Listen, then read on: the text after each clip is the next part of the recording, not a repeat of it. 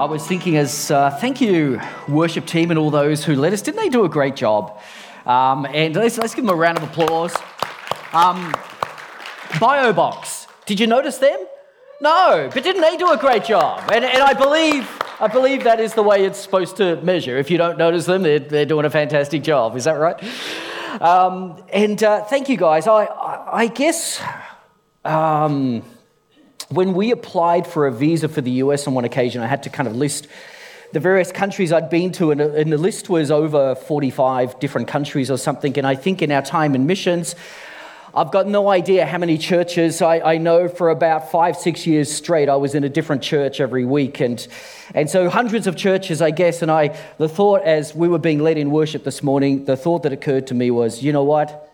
All the places I've been in the world, there's no place that I would rather be this morning than right here. We are so blessed. So, so thank you so much, guys, for leading us. It was, um, it was wonderful. Father, in that spirit, we, we do feel so blessed to, to have so many um, in the church uh, bringing their gifts and just offering up as a, a sweet offering to you their time and their talents and abilities to to recognize a spiritual gifting from you and say, Yes, Lord, I'm going to step into that. I'm going to use that. And, and thank you for that. And that extends from everything to the, to the welcome at the door, to taking up offering, to morning tea afterwards, and, and then all of those gifts that aren't on a roster but we exercise uh, week after week after week, such as gifts of encouragement and hope and exhortation and, and so on. So thank you. Thank you for the body that is here, and, and thank you for the opportunities that we have to minister to one another. May each and every one of us trust that your Spirit has given us something to give someone else. Lord, if we operate in that way, I know that the blessing that, that should be a part of every church family will be, will be ours. Oh, Lord, we love you.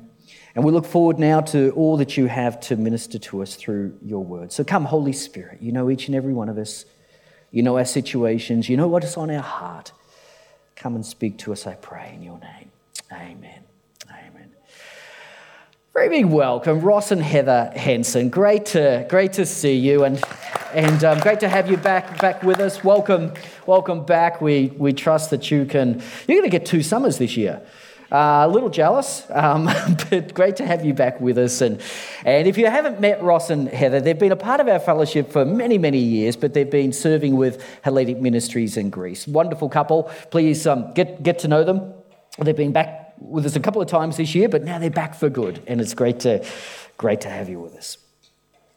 It was years ago, but I doubt that Jade or I will ever forget standing in Bunnings and, and looking at what was a sheer thing of beauty it was, a, it was an axe. It had a lifetime warranty. It uh, had a special coating, I don't know, the equivalent in a hardware store of silicon. This thing was just going to slide through wood and skin and muscle, cartilage, bones, the lot, actually, as I would later discover. Um, taking that new axe, I, I still recall the first time that I, that I chopped a piece of, piece of wood and like a knife through butter. It was, it was beautiful. Um, so much so that I was overconfident, and instead of changing the positioning of my feet, I just simply simply turned my upper torso and went for the next shot. Next shot wasn't as accurate as the first shot. Um, doctors would tell me later that uh, if he had to cut between the tendons of my, my, my toes, uh, he, he could not have done as good a job as that, that axe did. It was a beautiful axe, still have it today, still use it, um, but in a slightly different way. So I would learn after a few days in hospital, pumped with you know multiple antibiotics and so forth, and and uh, was then slowly allowed out um, and released onto the world again, uh, but a little slower this time with a, with a couple of pairs of crutches and so forth. And it would be, it would be weeks before I was walking properly again. And, and to be quite honest, every now and again, I still get a little bit of a twitch in, in that right foot. It's just, I don't know, just something, something not quite right there just from time to time. Most of the time, though, I must say it's healed beautifully. Very, very thankful for the medical care that is ours here in Australia, and, and I don't notice it. However, spiritually speaking, there can be something like an axe that, that cuts through our life from time to time, and, and that thing is doubts. doubts can cut through our foundations with, with crippling effect. And in our passage today, we, we read of disciples and followers of Jesus who are at the absolute lowest point of their story thus far of encountering Jesus, the Messiah, the Son of God. Usually, we approach these passages around Easter time. I was talking to, to Tom during the week, and we were, we were just talking about what a privilege it is to actually slowly work through the passion narrative and, and have a little bit more emphasis on some of these stories. Normally, Friday, Saturday, Sunday, we're done. Good Friday to Easter Sunday, 48 hour period, and we've, we're, we can move on and we got through the difficult bit. But as we've worked through the book of Mark, we've, we've been slowly working through the passion narratives. And to be quite honest, it's, it's been a bit painstaking as we walked with the disciples and the followers of Jesus through these stories. And, and this, again, is, is perhaps the longest Easter we've ever had, in a sense. But if I had to put it into the normal, normal church calendar, today, where we are in the book of Mark, today is Easter Sunday. And it's good news, folks. It's good news. But it starts, and our story starts with doubts. And as I say, doubts in the Christian life and doubts here in the lives of those who sought to follow Jesus, doubts can cut through all of our foundations if left unarrested. And they can have a crippling effect on the Christian life. So we pick up the story in, in actually chapter 15, the latter part of chapter 15, verse 42. We're going to read together through to chapter 16, verse 8. Mark chapter 15, 42 to 16, verse 8. It was preparation day, that is, the day before the Sabbath. So as evening approached, Joseph of Arimathea, a prominent member of the council, who was himself waiting for the kingdom of God, went boldly to Pilate and asked for Jesus' body. Pilate was surprised to hear that he was already dead. Summoning the centurion, he asked him if Jesus had already died. When he learned from the centurion that it was so, he gave the body to Joseph. So Joseph bought some linen cloth, took down the body, wrapped it in linen, and placed it in a tomb cut out of rock. Then he rolled a stone against the entrance of the tomb. Mary Magdalene and Mary, the mother of Joseph, saw where he was laid. When the Sabbath was over, Mary Magdalene, Mary, the mother of James, and Salome bought spices so that they might go to anoint Jesus' body. Very early on the first day of the week, just after sunrise, they were on their way to the tomb, and they asked each other, Who will roll the stone away from the entrance of the tomb? But when they looked up, they saw that the stone, which was very large, had been rolled away. As they entered the tomb, they saw a young man dressed in a white robe sitting on the right side, and they were alarmed. Don't be alarmed, he said. You are looking for Jesus the Nazarene, who was crucified. He has risen. He is not here. See the place where they laid him? But go, tell his disciples and Peter, he is going ahead of you into Galilee. There you will see him just as he told you. Trembling and bewildered. The woman went out and fled from the tomb. They said nothing to anyone because they were afraid.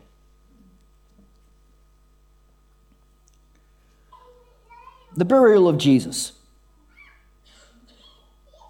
We know that Jesus died around three o'clock in the afternoon. Evening was coming, and, and the Sabbath began at sunset, and, and so they had to work quickly.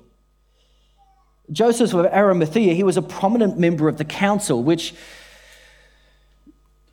I guess different to that little quorum that previously had met and condemned Jesus in an unjust trial.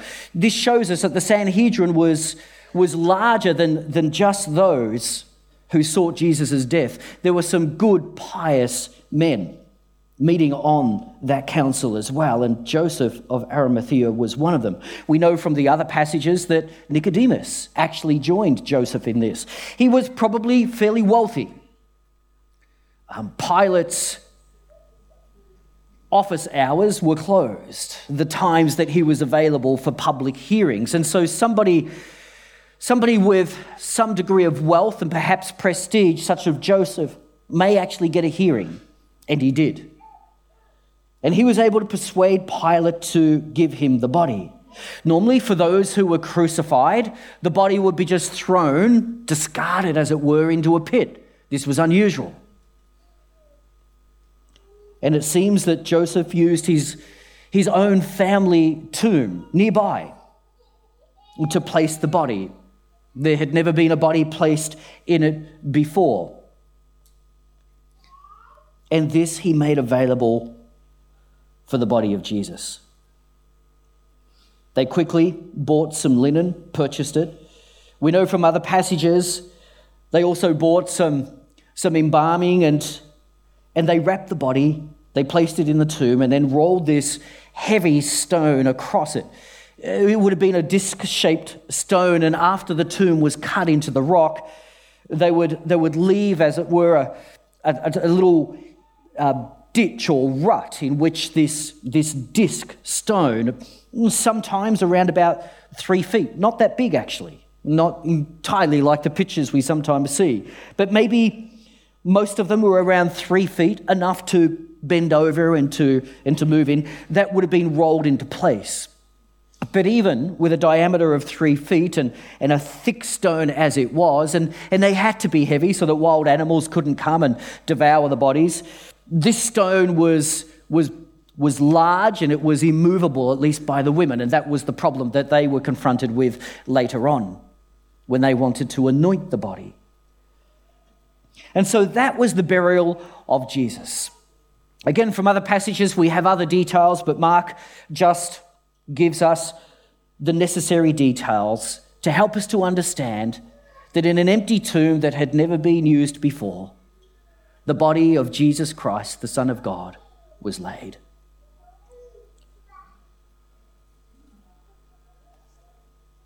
What was buried? What was buried in that tomb? It wasn't Jesus, but it was the body of Jesus. It is an interesting thought. Joseph asked in verse 43 for Jesus' body. In verse 45 again, Pilate gave the body to Joseph. And in verse 46, he took down the body. What was wrapped and placed in the tomb was the body of Jesus. 1 Peter 3 18 to 19 tells us that the flesh of Jesus died, but his spirit remained alive. Matthew 27 50 tells us that Jesus gave up his spirit. And Luke 23 43, that little conversation with one of the thieves on the cross or one of the rebels who placed his trust in Jesus at that moment, Jesus says to him, Today you will be in paradise with me. So, what was in the tomb? the body of Jesus. But where was Jesus? His spirit, the real Jesus, our Savior, our Lord, in that moment had risen. And going on the words of Jesus' words to the thief, it was in heaven or paradise. They're synonymous. Jesus was in heaven, he was reunited with his Father. What did he do? for this three day period, not literally three days, but, but this three day period between the death when the spirit had departed from the body. Where was he? What was he doing for those three days? Was it just at the right hand of the Father? Well, it's an interesting question, and we have hints in Scripture that there was more going on here. We know again from 1 Peter 3:19 that he preached to the spirits in prison. What spirits? Well, Jude 1 6 tells us that there were fallen angels. We often think of all fallen angels as, well, that, that horde of demons that, that operate to varying degrees in, in this earthly realm. And, and certainly that is the case. But it would appear from, from Jude 1 6 that, that there are other demons, fallen angels, that were held in captivity. And it was to them that, that Jesus went to, to proclaim this ultimate victory. For that's what the word preached means to proclaim. So Jesus went to proclaim God's ultimate victory over all things to, to these spirits, these fallen angels perhaps. But, but what prison were they in? Were they in hell? Did Jesus go to hell? The Bible doesn't say that. The word for this prison, perhaps as close as we can get, is, is Hades, the realm of the dead, a temporary place. But not hell, the lake of fire, the final judgment. So, I guess if we put these pieces together, there is a period in which the body of Jesus is in the tomb, Jesus himself has risen, and there was a, a sense in which he was in paradise at that time. But, but then there is this, this inference that he was also preaching to the spirits in prison. And we can only speculate a little bit because we only have snippets of information about what that might have looked like, what that might mean, and what that might be. But we do see that Jesus was alive and very active in this particular time. And then later on, through multiple resurrection appearances to many, many people, on one occasion over 500, then, then we know that, that Jesus did, even though he had this new heavenly, heavenly position, he did actually come to earth, make multiple appearances before his ultimate ascension, where he did at that time rise to the right hand of God and where he is today, remaining at the right hand. The other thing that perhaps he did in these, this short period is that Ephesians 4:8 tells us that he led many captives in his ascension. What captives are they? This, this is a particular term which, which talks about when a particular kingdom is, is overtaken the conqueror would lead captives from that city in a triumphal display through the new kingdom.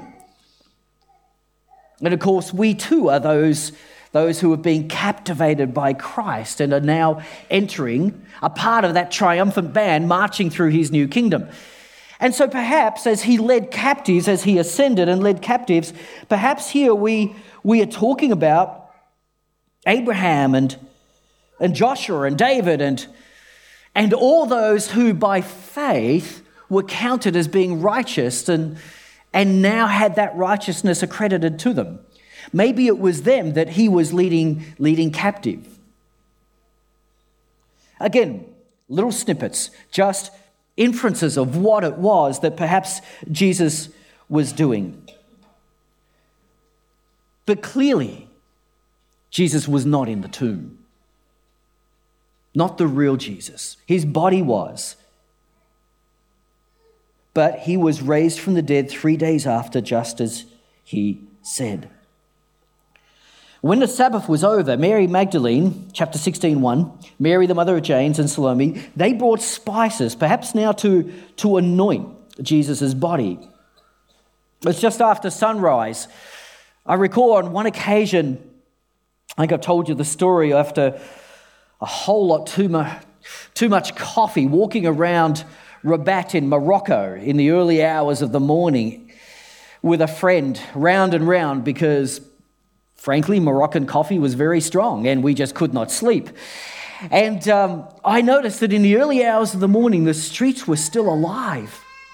And so it was in Jerusalem in the early hours of the morning. The streets were already alive. Some vendors, because of the heat of the day, had already set up shop. And so they were able to, to acquire what it was that they needed to early in the morning head out to the, to the tomb. It was just after sunrise. They started to talk to each other on the way about the practicalities of, of this mission that they were on. Who's going to roll the stone away for them? And perhaps in the backs of their mind, they had just hoped that there were other people in the area that they might call upon to help them. Whatever, they hadn't really thought through this, this particular detail, but had hoped that somehow somebody would be able to, to assist them in this endeavor. But when they got there, they looked and they saw the stone had been, been rolled away, and a young man dressed in a white robe, in in so much Jewish thinking and literature, angels were seen to be dressed in white, and, and yet perhaps immediately they didn't recognize him as an angel. I don't know if you've, you've seen an angel. I think in my life I probably have two encounters where I think, I will check when I get to heaven, I will check on the detail, but two encounters one was as a daydreamy young schoolboy walking to, walking to school, just lost in thoughts and probably half asleep, to be quite honest, as well. And I recall crossing a particular street which rarely had a car on it. And crossing a particular street to, in Greensborough over to War Memorial Park, and I was just in my daydream, and I remember stepping right on the curb and then feeling a hand stop me physically as a car shot by. I was jolted, I was alarmed, but from memory, my best, best childhood recollection, I do not recall my senses being awakened to the danger of the car and stopping myself. And when I went to work out who was it who stopped me, thinking that some, some kind adult had quickly jumped in the way, there was no one, there was nothing. I clearly remember that. And God, in that moment, felt very, very real to me. Another occasion, I've told this story before, but Jonathan Macrease and I were in Athens, and, and he tells this story on a regular basis, although not in a particularly flattering way. I won't tell you that version. But, but I recall a situation where, where there'd been an accident. Um, in, in Greece, some uh, tempers can flare, and, and yet for me, I, I can rarely tell when Greeks are happy and telling a joke and, and arguing and about to slaughter one another. There's much the same kind of tempo and rhythm. And uh, so I'm watching this crowd, and this, this guy who is either telling Jonathan a joke or is about to hit him. And I'm watching it unfold, thinking, should I intervene or not? I don't know. I can't quite. At one point, I think, no, I think this is going to go badly. And I took a step forward, and this, this elderly man just put a, put a hand in front of me as if to say, let it play out. And I thought, this is interesting. I'm trying to understand the culture and so forth. And, and in that moment, Jonathan copped one. And it was a goodie. It was a backhand, um, and it was right across the face. I felt terrible, like I totally misread the situation. I should have intervened. Then this big dude, tall, Germanic looking, blonde hair. He had a jumper on, which was a bit odd because it was, it was hot. He just appeared from nowhere. I don't recall seeing him before. He put his hands on the shoulders of the guy who had just swung at Jonathan and, and just seemed to gently whisper in like it was his, his friend. And with that, the man turned around, and this, this, this big guy turned, turned him around as well and led him away. So then my attention turned to Jonathan, and I went over to him and said, Hey, sorry about that. Did you see that? Did, where is that guy? And Jonathan said, What guy? And I said, The big, the big tall guy that, that turned him around. He said, I didn't see him. And then I looked around and I, I couldn't see him as well. And it was a Sunday, it was a quiet day in the streets of Athens. And I looked up and down the street and I, just gone, just gone. I'll check that one in heaven as well. But I'm going with, I'm going with an angel. Thing is, you don't always know. I think in the moment, and I don't know if you've had similar experiences, you just don't always know. There's just that little shadow of a doubt. It, it, it, it's not so alarming and so surprising that you, that you might feel like, whoa, you're out of some sort of, you know, uh, Marvel comic or something like that. No, no, it all seems rather normal, and yet something doesn't quite seem right. And then, huh, you do the math and you think, I wonder, I wonder.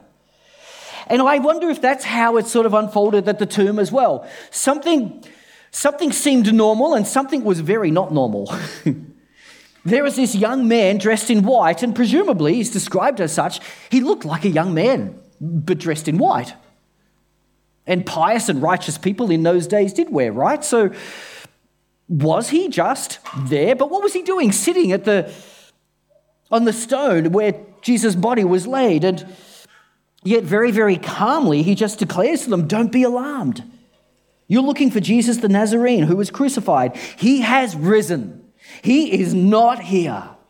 See the place where they laid him? But go, tell his disciples and Peter, which is a lovely touch, isn't it? Well, they were alarmed. Something felt right and something felt very wrong. I mean, obviously, the fact that Jesus' body was missing, that's a good start. But the way that everything is unfolding, the whole scene before them, and from the other passages that we read, which fill in some of the gaps here, the angelic, the angelic visitation, the, the way things unfold, the declarations of Jesus rising and the command to, to go and, and instructions on what to do after this, all of it is all just a little bit bewildering and a little bit alarming for the women on this occasion. They'd just potentially seen an angel. They had not yet encountered the risen Christ. They had a word that was on its own difficult to understand and, and comprehend. And, and so the Greek here to describe their disposition is their is, is ecstasis. Are, there's a blend of fear and bewilderment, but maybe also wonder.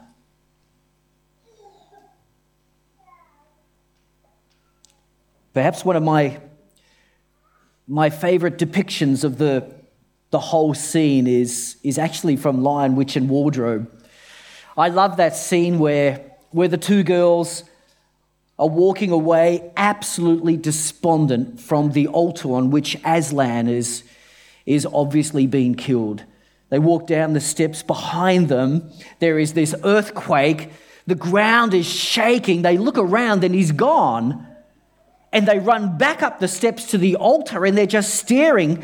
And again, as the look on their faces is one of sheer bewilderment and wonder. And what, what has happened here? Aslan hasn't yet appeared, and I get the sense that the movie in that moment accurately captures, perhaps, what the women were encountering here as well. They just didn't comprehend the significance of all that was happening. But here is the significance of the resurrection for us. Since that time to today, the bodily resurrection of Jesus has come under attack by many, many skeptics. What does it mean for those of us who believe? It's captured, I believe, in the words of the angel in chapter 16, verse 7. He is going ahead of you into Galilee. There you will see him, just as he told you. The resurrection of Jesus is the ultimate declaration. It's the ultimate, I told you so. If God would ever lower himself to such a phrase, this is where he gets to do it. I told you so. Matthew 12, verses 38 the Pharisees don't believe Jesus and they say, Well, come on, give us a sign, give us a sign. But Jesus, knowing them and knowing their hearts, he said, No sign will be given you except the sign of Jonah. Now, cast your minds back, Old Testament, Jonah.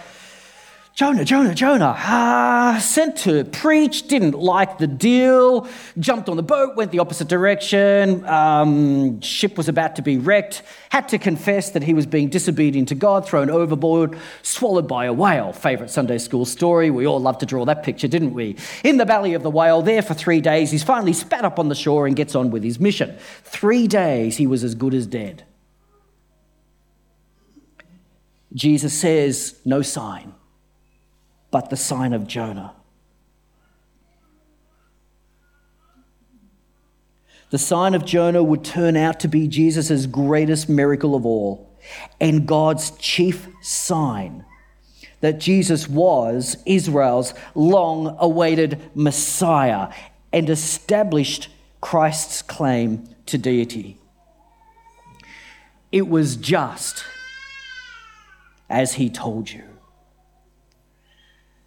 We can have many, many doubts in the Christian life, many doubts that creep in, doubts that, that cut to our very foundations, doubts that can cripple.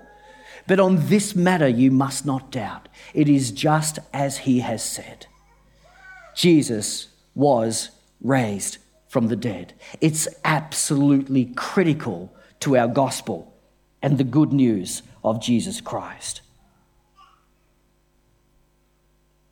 The resurrection of Jesus gives us hope. It gives us hope for the future. So that in 1 Corinthians 15 22, we read, For as in Adam all die, so in Christ all will be made alive. Do you believe in Jesus? Do you believe he is who he said he is? Do you believe that he died for your sin? Do you believe that he was raised from the dead? Then you know he will also raise you from the dead as well. It is just as he has said, it is just as he has told you. Don't doubt.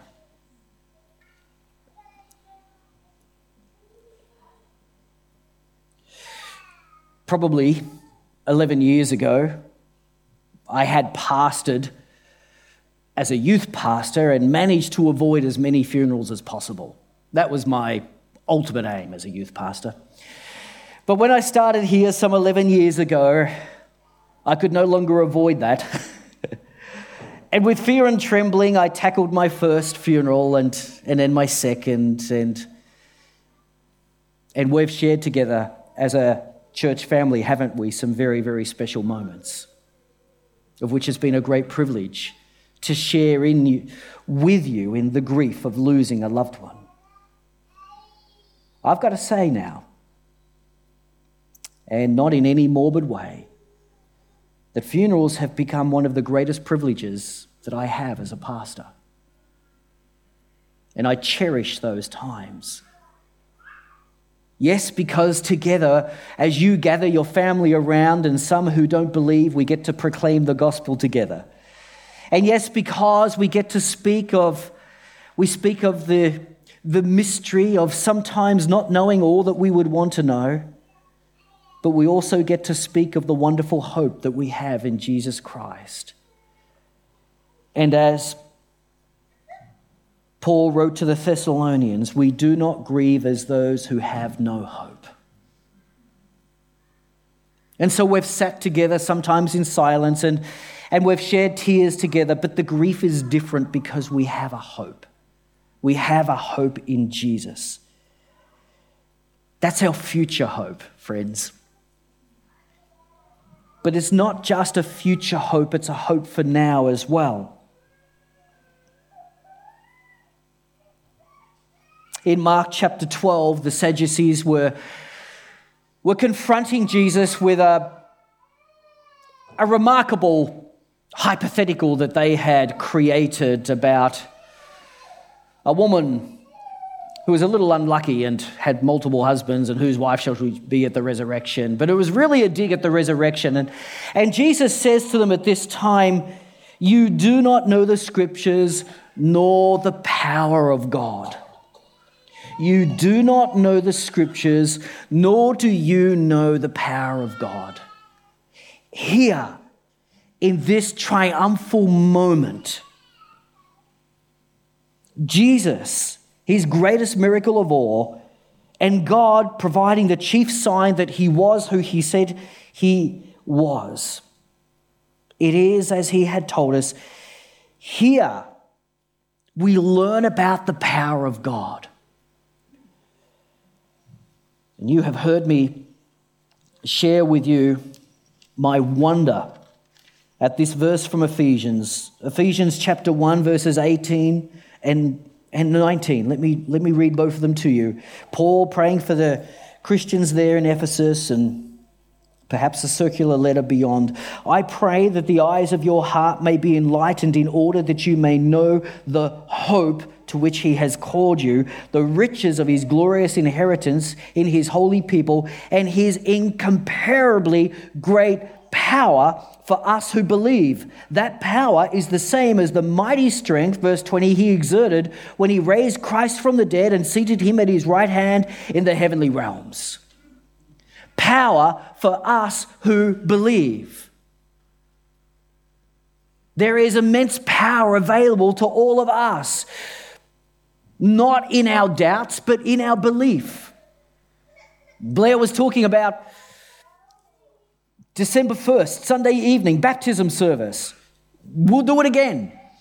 We will, we will have people testify that Jesus is their Lord and Savior, and, and they, will be, they will be pushed under the water, symbolizing that they have, they have been crucified with Christ. It's no longer they that lives. And then they will rise up to share in the life of Jesus Christ, just as God raised him from the dead, he raises us up as well and celebrate the power that is now at work in each of us. It's a future hope and it's a present hope. It says, for every doubt that you ever experience, there is power.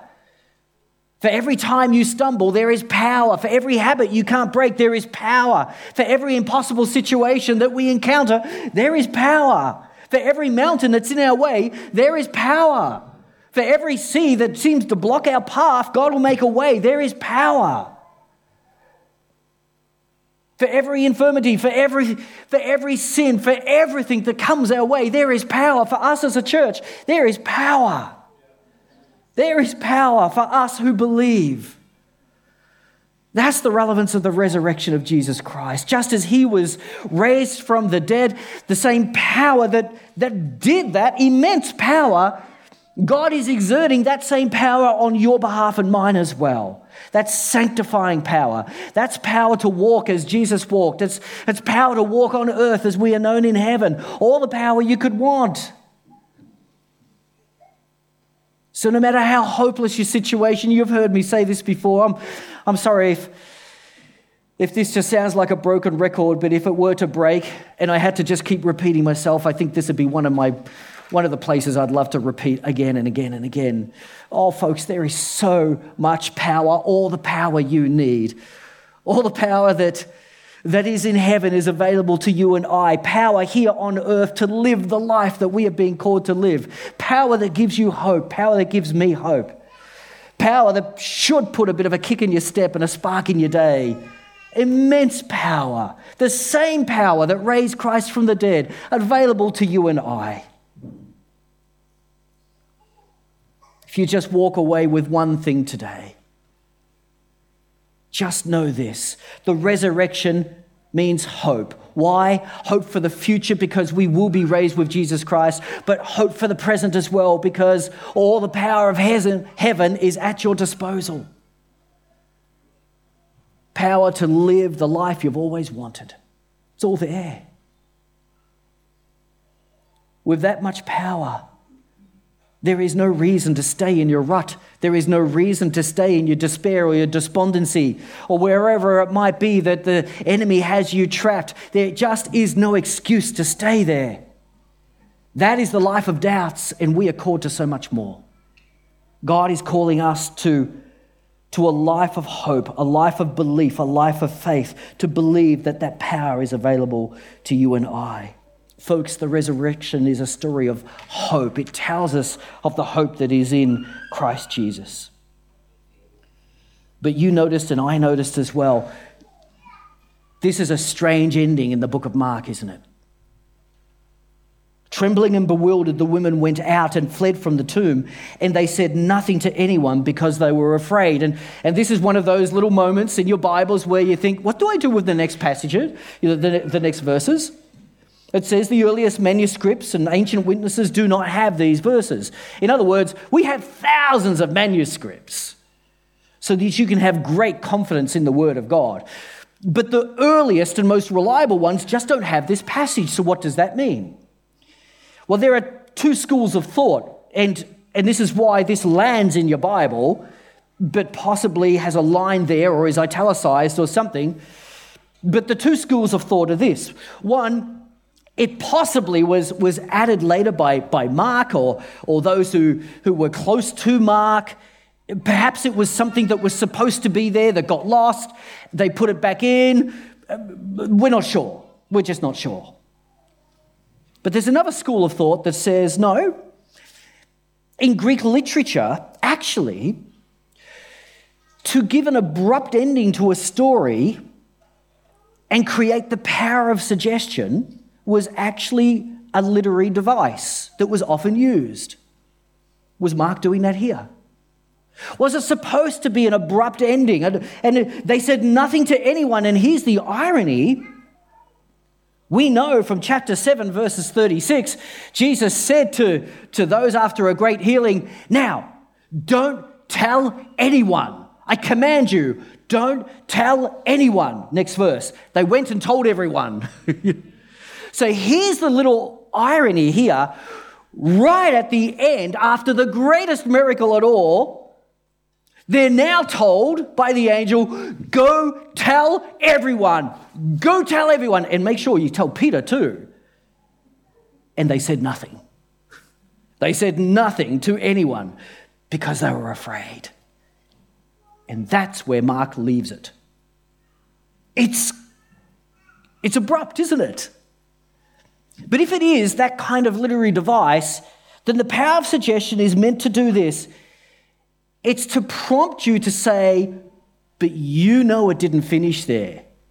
And so, like finishing a sentence, you finish the story, you go on, and you know that those dear women at this particular point in time said nothing to anyone, but then gathering themselves and gathering the courage and unable to keep it a secret, they eventually did tell the disciples, who didn't believe them, by the way, and had to head out to the tomb themselves.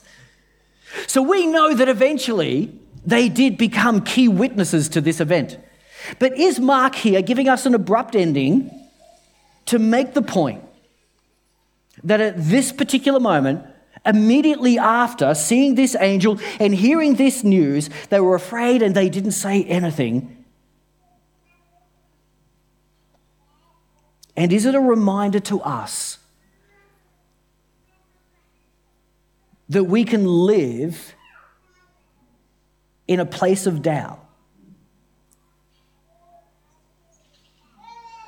Where we decide to live a lesser, a smaller story, to draw back.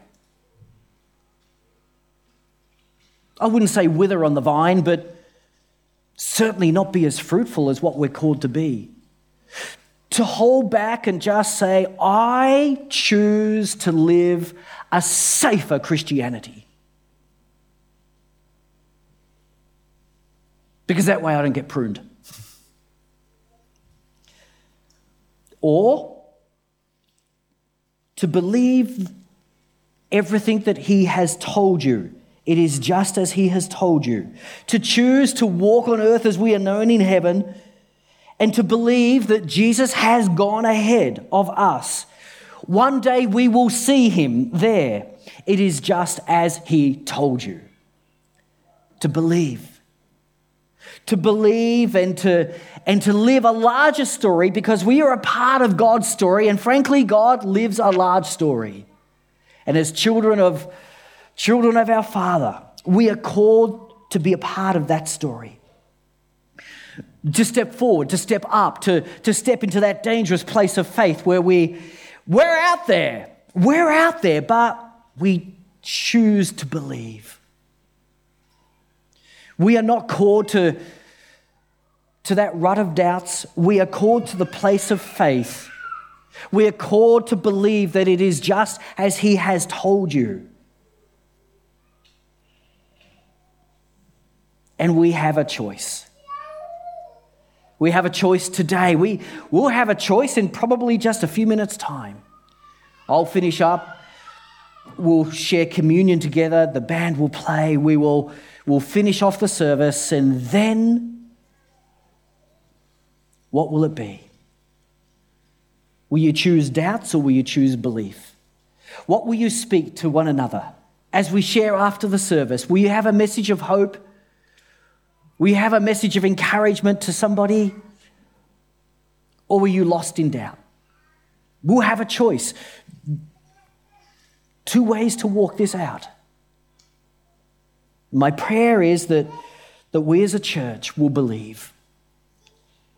We'll believe it is just as He has said. We will believe that He has risen from the dead, and that gives us great hope for the future, but great hope for now as well. There is power.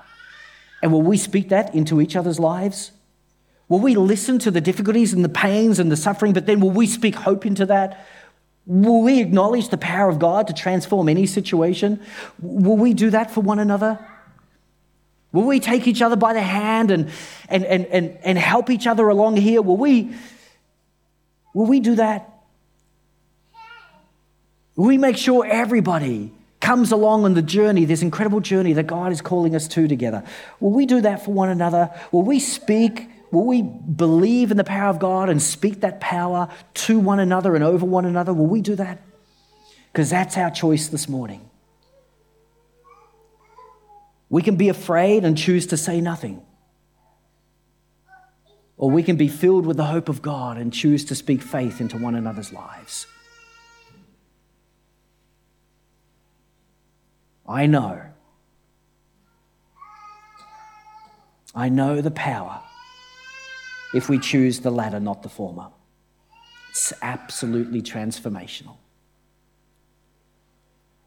And as we, as we come to celebrate communion together, we are going to hold two elements that remind us why we choose to believe, why we choose to rise up, why we choose to walk out a larger story, and why why we have the faith that is within us.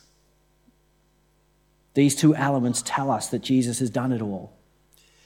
These two elements tell us that no matter what your story is, is saying at this particular chapter, no matter how hard it is or how tough it is, these two elements remind you of the power of God to break through. The curse of sin and death is broken. You are free. You are free to be all that God has called you to be. Let's pray, shall we?